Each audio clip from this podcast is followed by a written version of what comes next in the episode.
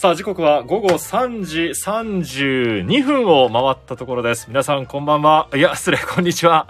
テレビアナウンサーの桜井ジョージです。今週もやってまいりました。ラジオでファンスポ先週はちょっとお伝えできないということで、2週間ぶりのラジオでファンスポ戻ってまいりました。えーこの番組では地上波のファンファンスポーツでは入らなかったホークスのマニアックな情報から、アビスパやギランバッツなど、ホーク福岡のサッカー情報などもお伝えしております。さあ今日は少し早めの放送となりました。そして今日は一人ではございません。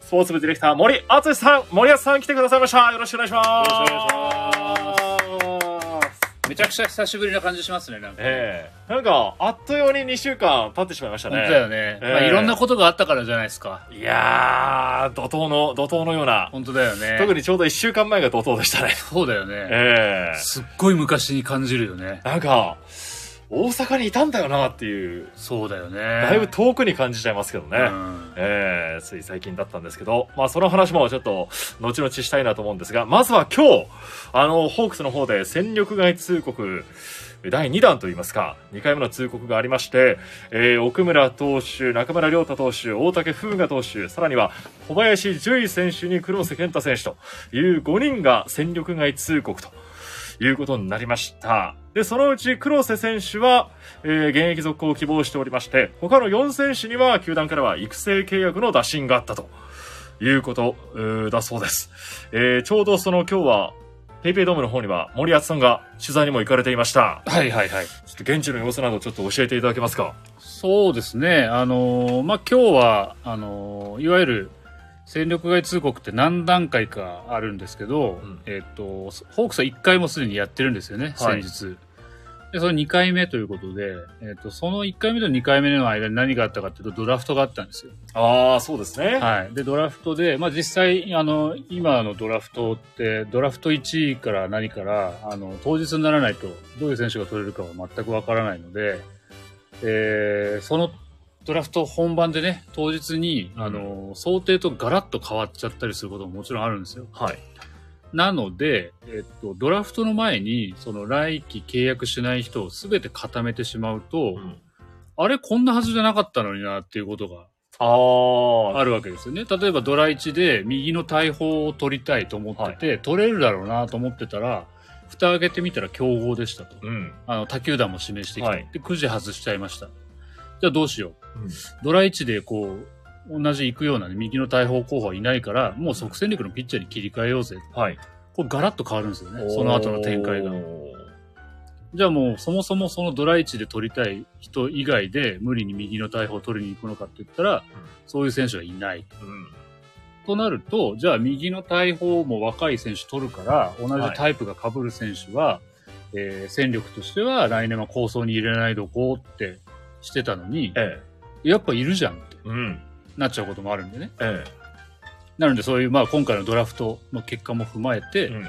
えーまあ球団のね、編成っていうあのチームのあのメンバーをどうするか決める人たちがはい。判断して最終的に。まあもちろんそのドラフトが終わって、じゃあこれから考えましょうじゃないですよ。はい。それまでにある程度考えてるんですけど、ドラフトの結果を見て、じゃあこれでいいですよね、と。ということで、えっ、と、まあ、今日は、あの、大部分の選手がね、育成で再契約はい。を打診されてるということで、まあ、チームとしては、あの、プレイヤーとしてまだ期待しつつも、えっ、と、要は支配下で70人までしか登録できないんでね。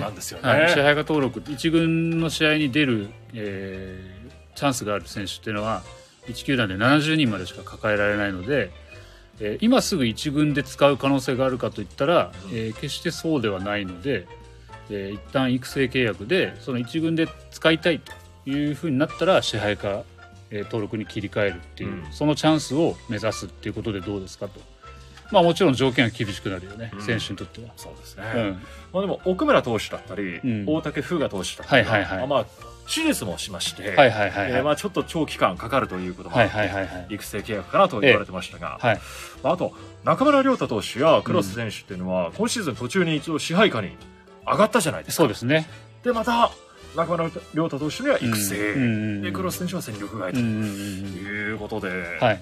うーん、せっかく上がったのにな、せっかく結果もちょっと残したのになっていう、まあそうですね。ええまあ、ただあの、両選手ともにそのファームでね、やっぱりあの一生懸命アピールして、本当に光るものをね、残してで、その当時のチーム状況もあったし、はい、例えばコロナでピッチャーがいないとか、うん。で野手陣がちょっと大量に抜けてますとか、はい、いろんなチーム事情の中で、えー支配下登録されてうん。一軍に上がってきてるんですけど、まあ、なかなかね一軍の方で思ったようなパフォーマンスが出せなかったっていう部分もあり、あの本当に悔しい、ね、けあのシーズンになったところもあるかと思うんですけど。うん。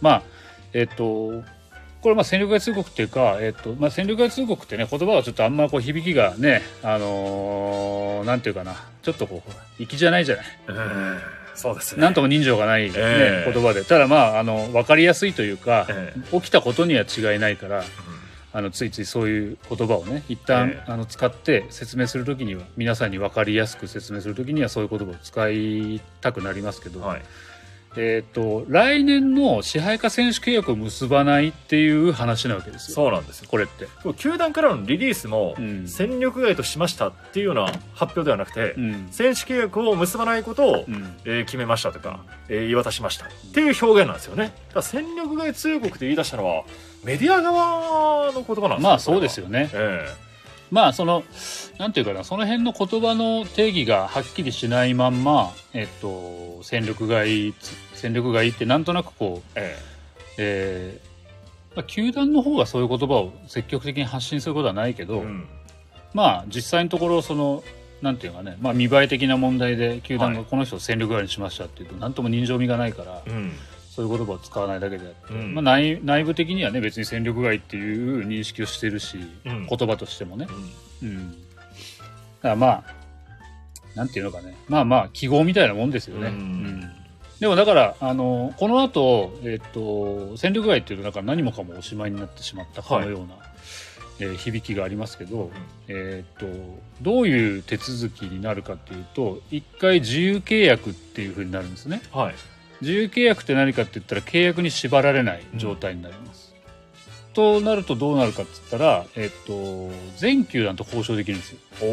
おお球団とも自由に。そう、ホークスを含むね、はい。全球団と交渉できる。うん。まあもちろんホークスは同じような契約を結ぶ意図はないから、はい、交渉するのかって言ったら、それはちょっとないと思うんだよね。うん。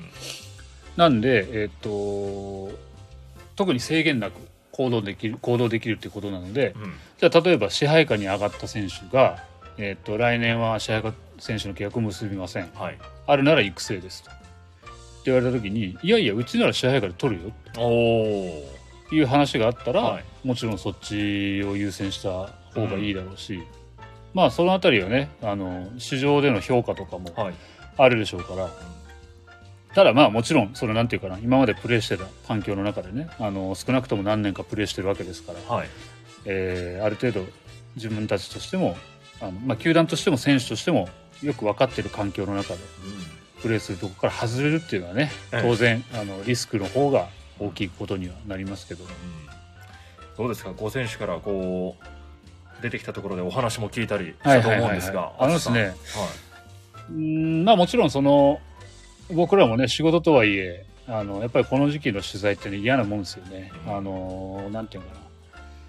簡単に言ったらあのあなた来年あの戦力として見なしてないです。はい。って言われた人を捕まえて、あの率直に今の心境いかがですかっていう質問をね投げかけるのははっきり言ってあのちょっと逡巡するところはあって。はい。で、かつね、やっぱりそういう抵抗感も何度か取材をしていくうちに、こういうものだってこう思ってきちゃう部分も、うんどこかにね、ないといえば嘘になるし、えそういうのもちょっと嫌だなって思ったりしますけど、まあみんなね、やっぱり出てきた選手は複雑ですよ、それはえ。うんあの、やり残したこととか、あの、もっとこういうアピールしたかったとかっていうのもあるし、だけど、やっぱりみんな、あの、共通して言えるのは、あの、まあ、こういう言い方もしたくないけどね、当落線上の人っていうのはやっぱりいて、みんなやっぱりもう8月9月になったらね、覚悟を固め始めるんですよ。もうその段階から。来るんじゃないかって。いう。うん。本当に今日疲れてまさか僕がっていう人はええ。正直あんまりいないね。あー。2、3%いるかどうかって感じだと思う。あそうですか、うん。大体の人はうん。もう心のどこかではね。あるかもしれないそうそうそうそう、うん、そのタイミングの問題だったりね。えそう井の一番にその例えば今回は、えークライマックスシリーズが、えー始まる前だよねレギュラーシーズン全日程が終わった次の日からクライマックスシリーズのファーストステージが始まる。前日まで。っていうのが第一次の期間だったけど、例えばその井の一番に言われるとは思ってなかったとか。そういうのはあるけど、ん。みんな全くそうなんか今日疲れるわけじゃないから。うん。まあやっぱり。使われ方だったり、うん。そのいろいろなところでうん。感じるところもあるんですかね、であとはやっぱり実際に現実それが現実になった時のあの受け止められなさはい、分かっちゃいたけどやっぱりちょっと気持ちの整理がね今はつかないんでっていうのがね。でもねあのーやっぱりどうなのかな。僕らこの取材陣がねせんあのホークスっていうチームに、ね、関わる中でやっぱいい選手っていうかね人間的にもこう素晴らしい選手が多いんだなと思うのがうん。帰っていく時にね車に乗ったりタクシーに乗ったりあのいろいろですけどあの僕らに向けて頭を下げて帰っていってくれる選手が多いのがすごくこうなんていうかな。えこんな時にね僕らのことは別に気使わなくていいんだけども。え、まあそうですようね、ん、俺だったら頭真っ白になってまっすぐ前向いて帰ると思うな、うんでもねそこまで気が回らないですよね。変わらないよね、え。でまあちょっと、えー今日じゃないけどね、はい。先日あのー最初の戦力外が出た時に、雅子選手ねえはい。あのーちょっとそれがその後に別の機会でちょっとなんか話したりする機会があったんですけど、あのーあの場所で、あのー皆さんにねあのいろいろ話した後にあの長い間お世話になりましたっていうその一言が言えなかったのが悔いが残るって言っててほういやそんなそういうそこまで考える必要はないよと思いつつもえなんかみんなね心のどこかになんかそういうのを持っててえやっぱ人間的にも立派な選手が多いよなっていうのは思いましたよね。野球だけじゃなくて、うん。そういう人としての部分というか、ん。ああそうそう正子選手が、うん。これはねだからそのどっかでなんかこうなんていうかな別に本人にどっかで話していいかとか聞いてないよ。え。だけどどっかで知ってほしいなっていう。えうん。でまあ雅子選手に限らずですよ。みんなそうやってこう最後に「ありがとうございました」とかって、ありがとうございました」は別にこっちは期待してないですよ、ええ。そうですうね、ん。うん。どっちかっていうと逆に何お前らハイエナみたいに集まってきやがってこの野郎と思われててもしょうがないから。え本当に。もちろんこっちだって面白がって取材してるわけじゃないよ。ええ。もう大事なことだからね、うん。来年のチームの編成がどうなるのかっていうのはメディアとしてはしっかり取材しなきゃいけないところだから。であとはそのどうしたいか。うん。現役続行の意思があるんだったらできるだけ報道したいし、えはい。あまだやる気あるんだっていうのがね他球団の編成の人が見たら。そうですよね。ね、紙面とかでこう拝見するかもしれないわけですかうらね、ん、そこからチャンスが生まれてくるかもしれませんから、でもやっぱりそういうなんていうかな。まああの僕らがどんな複雑な気持ちでやってるかっていうのは別にまあどっちかっていうと取るに足らない話でなんだかんだ言って取材してんじゃねえかって言われたらそれまでなんでね。だけどやっぱりその取材を受ける側があのどうかしたら取材陣にまで配慮するぐらいなんかこう気を使いながらあの過ごしてくれてるっていうのはなんか僕はぜひ知ってほしいなと思いますね。正子選手ももちろん現役続行うん。他球団の評価聞いてみたいっていうようなお話もしてましたし、うんうんうん。燃え尽きてほしいよね。ええ。うん。最後の最後まで頑張ってもらいたいですね、右板。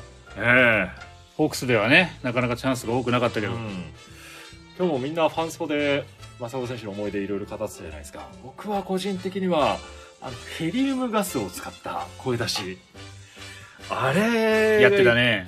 一番面白かったなと思いますけどね、小道具系の最高峰じゃないですか、あれは。あれをやるかっていうか、最高の仕込みだったなってうん。思いましたけどね、うんあの仕込みとね、やっぱり、えまあ、僕の中ではええ二大巨頭じゃないかな。はいあの、正子選手のヘリウムガスと、ええあ必ず何かを仕込んでいる西田、西田君、西田哲郎。現行法、うん、現候補の西田ええ哲郎選手当時ね。えこの二人二大巨頭だやったね。っぱり関西人は違いますね違いますね。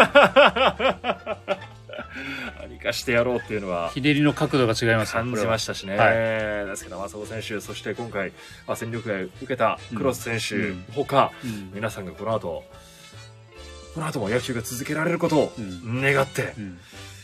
おります、まあなんかこうできるだけね悔い,、ええ。悔いはね絶対残るんだけど悔いの少ないこう、はい。あの結論にね、ええ。皆さん達してほしいなっていうふうにうん、陰ながらね取材で関わらせてもらったものとしては思っています、もう寂しい季節です、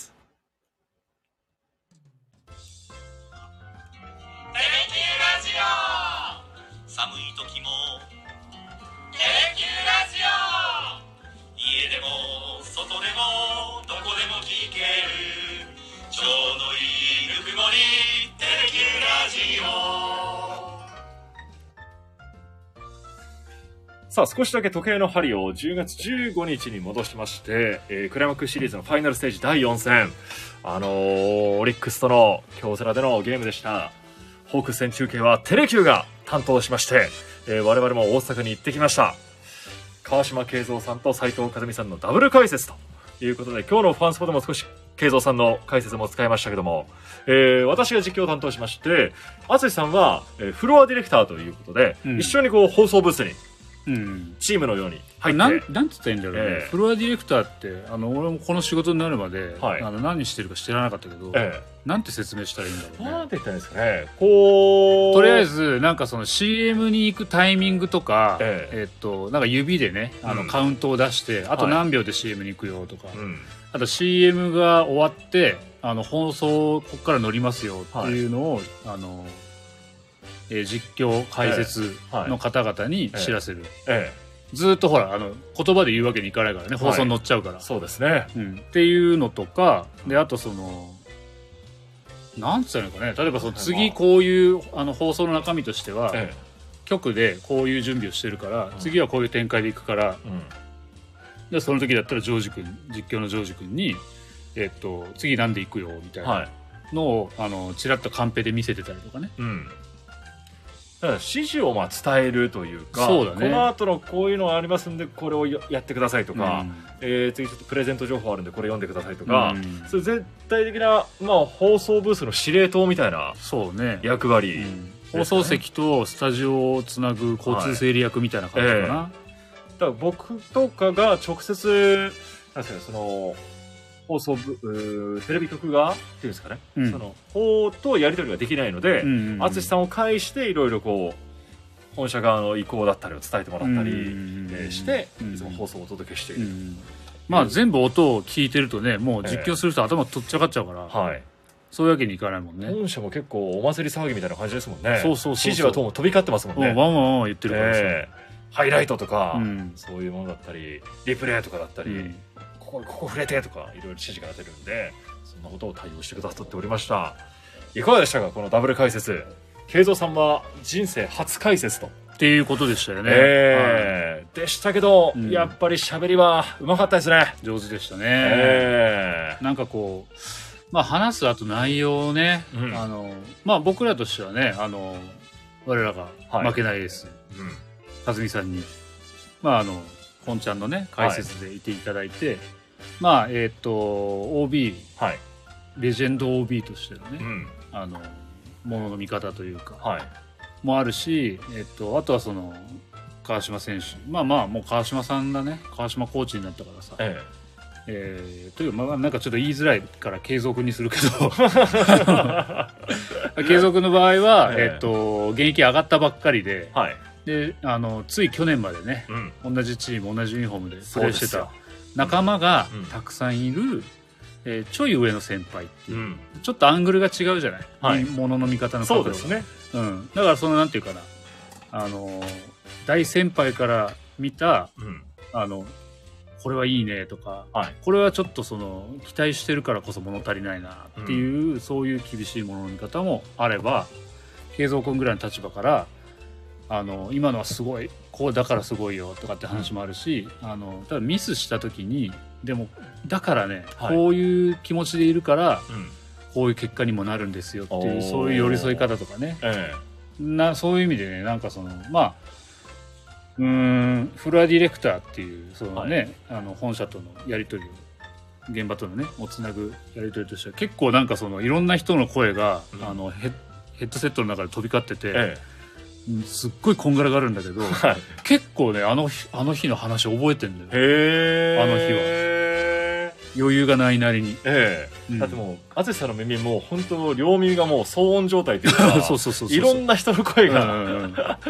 飛び交ってますもんね、うん。あでもなんかへえみたいな、ええ。ほら結構だからジョージ君もあったんじゃない、いやーありましたね、うんあの三森選手のセカンドゴロだったり、うん。あー吉田正尚選手の当たりでしたかね。そうだね、弾いてしまって、ゲッツーが取れなくてうん。一、つアウトを取ったんだけども、うん。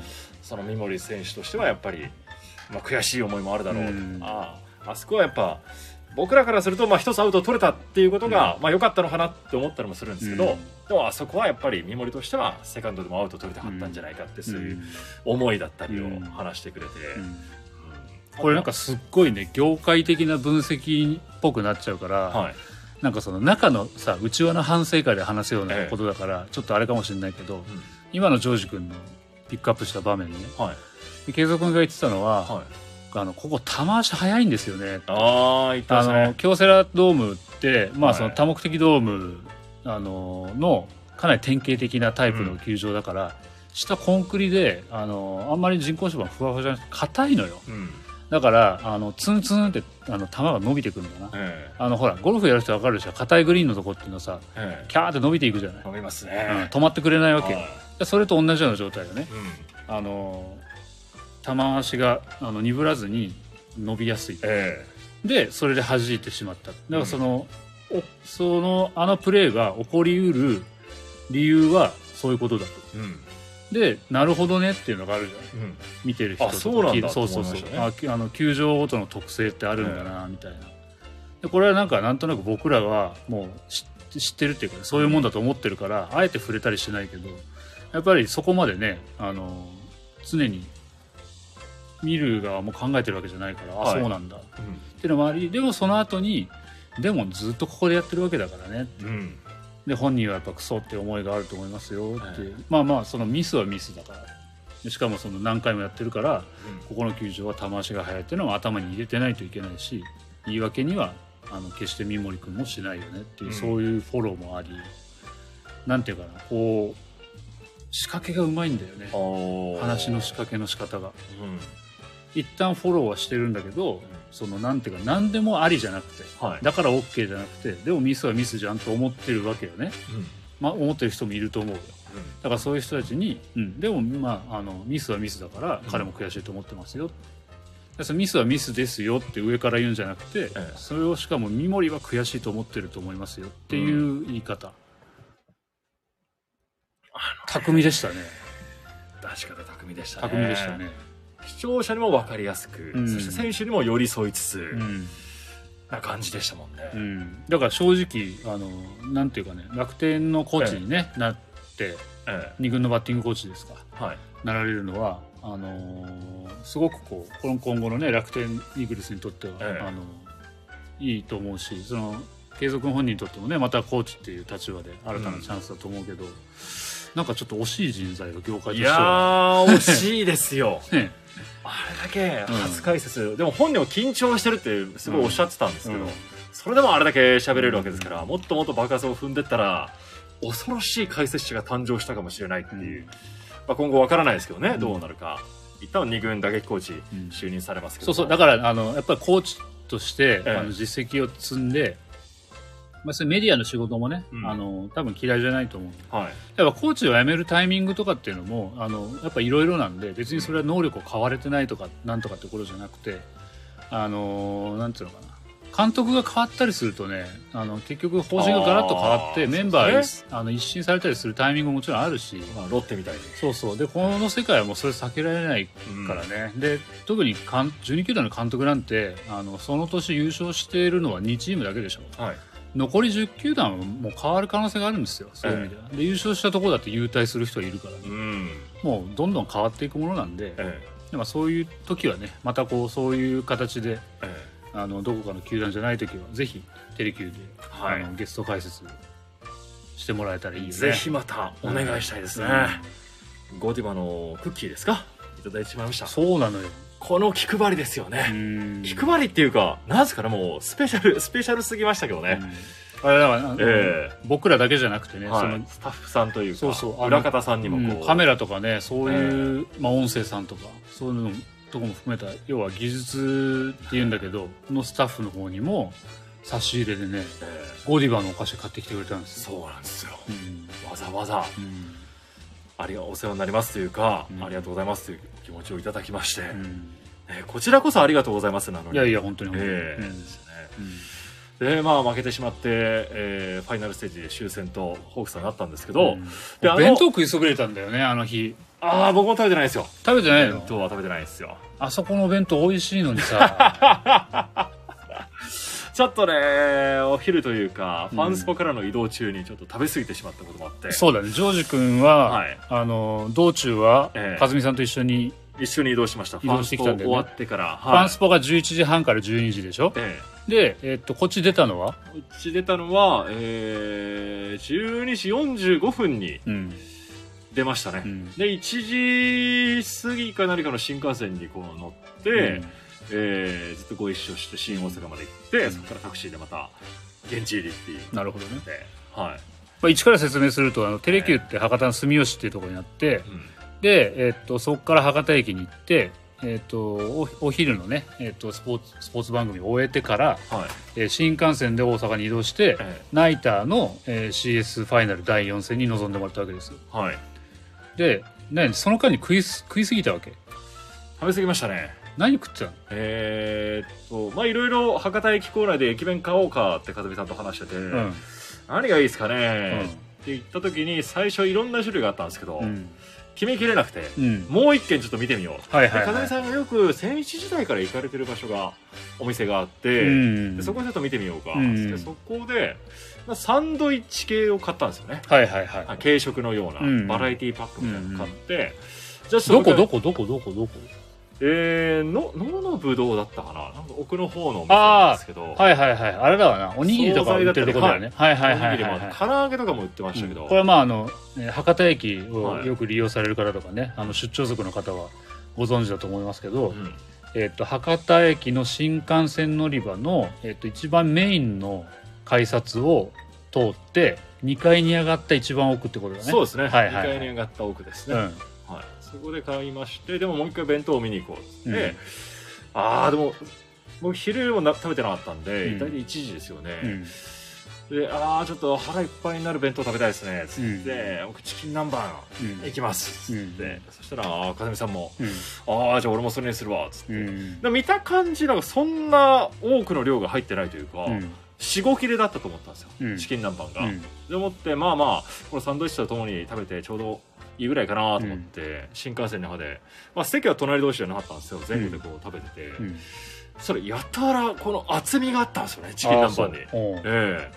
でそれでもう腹いっぱいになっちゃって。なるほどね。ええ。でお腹もう一回すくかなと思ったんですけどすかずにもうそのままああそう。腹に溜まったまま行きましたもんね大体さその、だまあ、中継前とかって、ええ。あの野球中継が例えば6時ぐらいからね当日6時半だったよね、えまあ、皆さんちょっとあの考えてみてくださいよ。そう放送直前まで何か物を飲み食いしないですよねまず。えうん。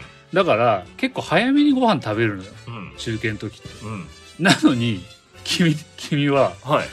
あのしんしかもちょっと若干遅昼気味なわけじゃん、遅昼ですね、うん、で現地げ弁当あるって知ってたでしょ、はいいやもう一回減るかなと思ったんですよね。減らないだろそれは。結構食いすぎちゃいましたね、であそこはなんかあのちょっとなんかさ弁当置いてたらなんか色が彩りがあんまりなくて不評だったけど、えあの放送席とかね、ええ。あの現地スタッフさん用にあの買ったお弁当がええ。えーっと京セラドーム大阪に行かれた方は分かると思うけどイオンが隣にあるんですよ。ありますね。ねであそこの、えーっと入り口のね左手に、ええ右手にスタバがある左手にお弁当屋さんっていうかねあの焼肉弁当のねほう。マンプフリッチっていうお店があるんですよ。はでそこのお弁当が大好きであえ。あの前のその新聞記者だった頃からすごい毎回あそこで飯買えってたよへえ。ていうかあそこ以外で飯買わなかったね。あそうなんですか。はい、そんな美味しいところがあって、うん、でももうほんとご飯とキムチと肉だけよあそのシンプルなお弁そう当で？へそうそう。えでもなんかしょうもないもん食う暇があったらもう絶対一旦これいっとけと、でも今回はそこじゃないんですよね。そこです、あそこの弁当だったんですか、はうわもったいないことした。うん。あそこの弁当だったんですか、うん、えでこれはねちょっとまああのなんかあの詳しいレビューを知りたい人は、うん。あのなんかどっかの居酒屋さんとかで僕見つけてもらえれば あのちょっと放送に載せるとねいやいやなんかちょっとあれなんでただまあどこにいるんですか？単純にそのおすすめしたいっていう意味でーは、ええ。っとね僕は何を頼んでたかっていうとー、え。えっとねホルてっちゃん弁当向こうではホルモンのねてっちゃん弁当って言うんだけど、てっちゃん弁当の、えっと肉溶くご飯大。これです。はい、皆さんメモしてくださいね。でこれひたすらてっの？ちゃん大盛りでご飯大盛り。ええ肉？肉溶く、肉溶く、うん。これがねだから、えっと普通と大と溶くがあるのかな？はあ。でご飯も普通と大と溶くがあるんじゃない？かな、えええええまあまあ年も年なんでねもう40過ぎてますけどご飯の溶くはもういいんだな。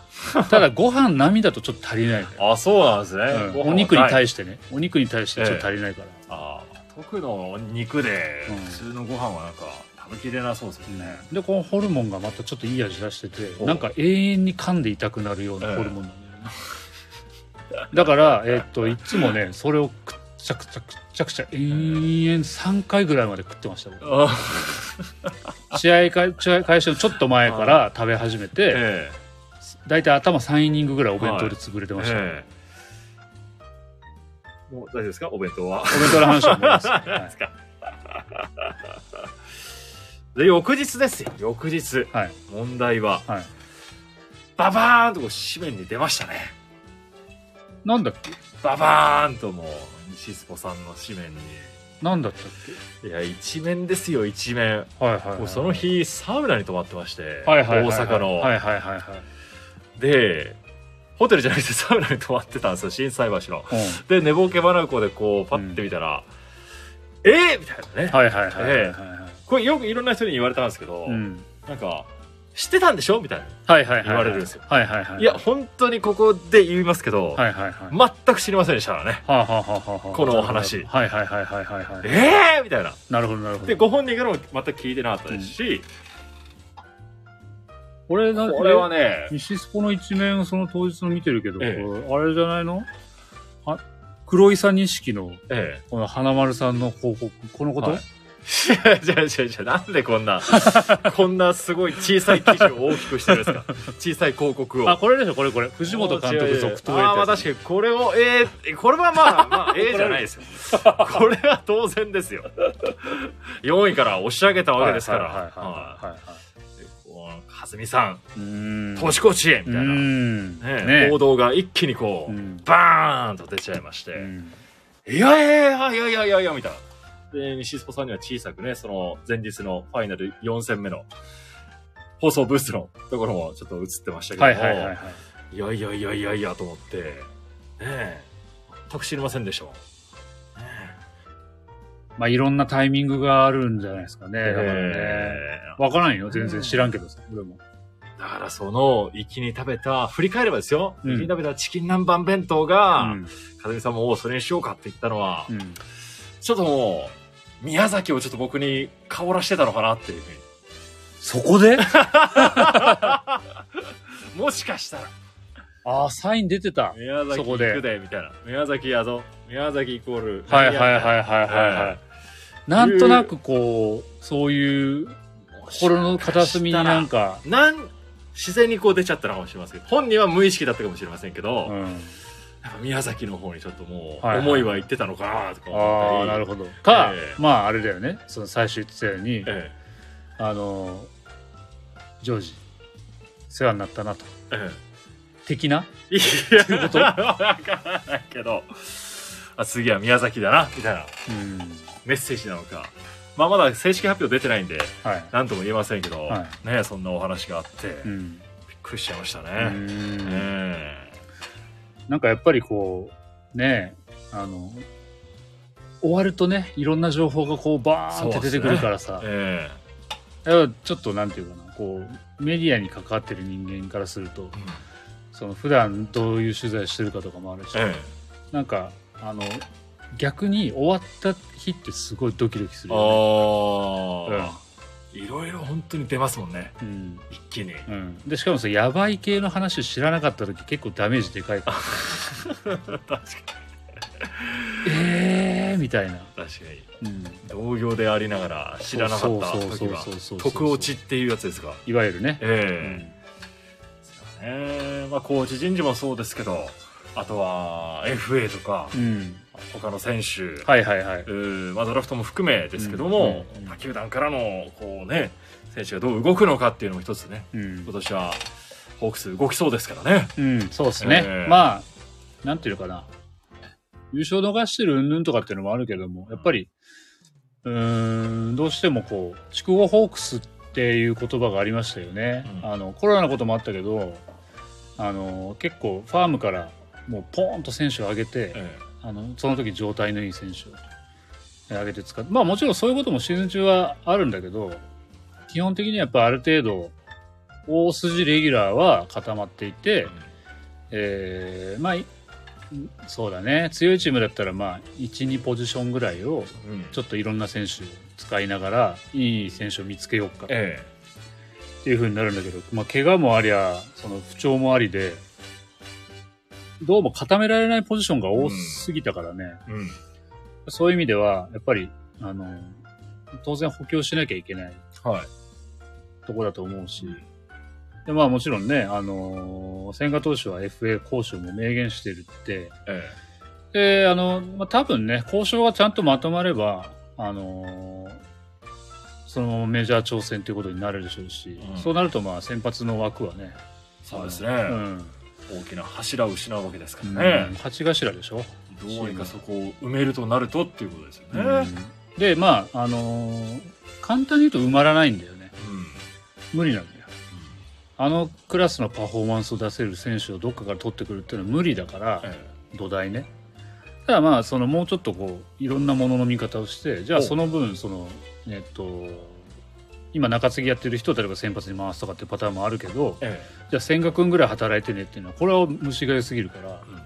じゃあまあ、ピッチャーはまあそこそこ。えであとはその野手の方で点取って勝つ確率を上げようとかっていうところもあるし、うん。はい。もっとだからそのなんだろうトータルでねえお手当てをしなきゃいけないわけで、うんまあ、FA で言いますと、まあ、ホークスが出ていってしまうとなりますと、うん。まあ、千賀投手ん。が可能性があります、うん。一方他球団で見ますと、うん。日本ハムの近藤選手だったり、うん。えーライオンズの森捕手うん。だったり、うん。あとはまあ阪神の西選手とか、うん。楽天の浅村選手とかも、うん。なんか動きがあるんじゃないかと言われてますけどね。えー行使できるのは FA を宣言するのは日本シリーズ明けそうですですもん。ね。はい翌日から。ええ。今日から日本シリーズが始まりましたんで、もしかしたらもう来週のこのファンスポの時間、うん。ラジスポの時間にはいろいろ何か動いてる可あーまあま能性もあまあ確かにねそうだね、ええ。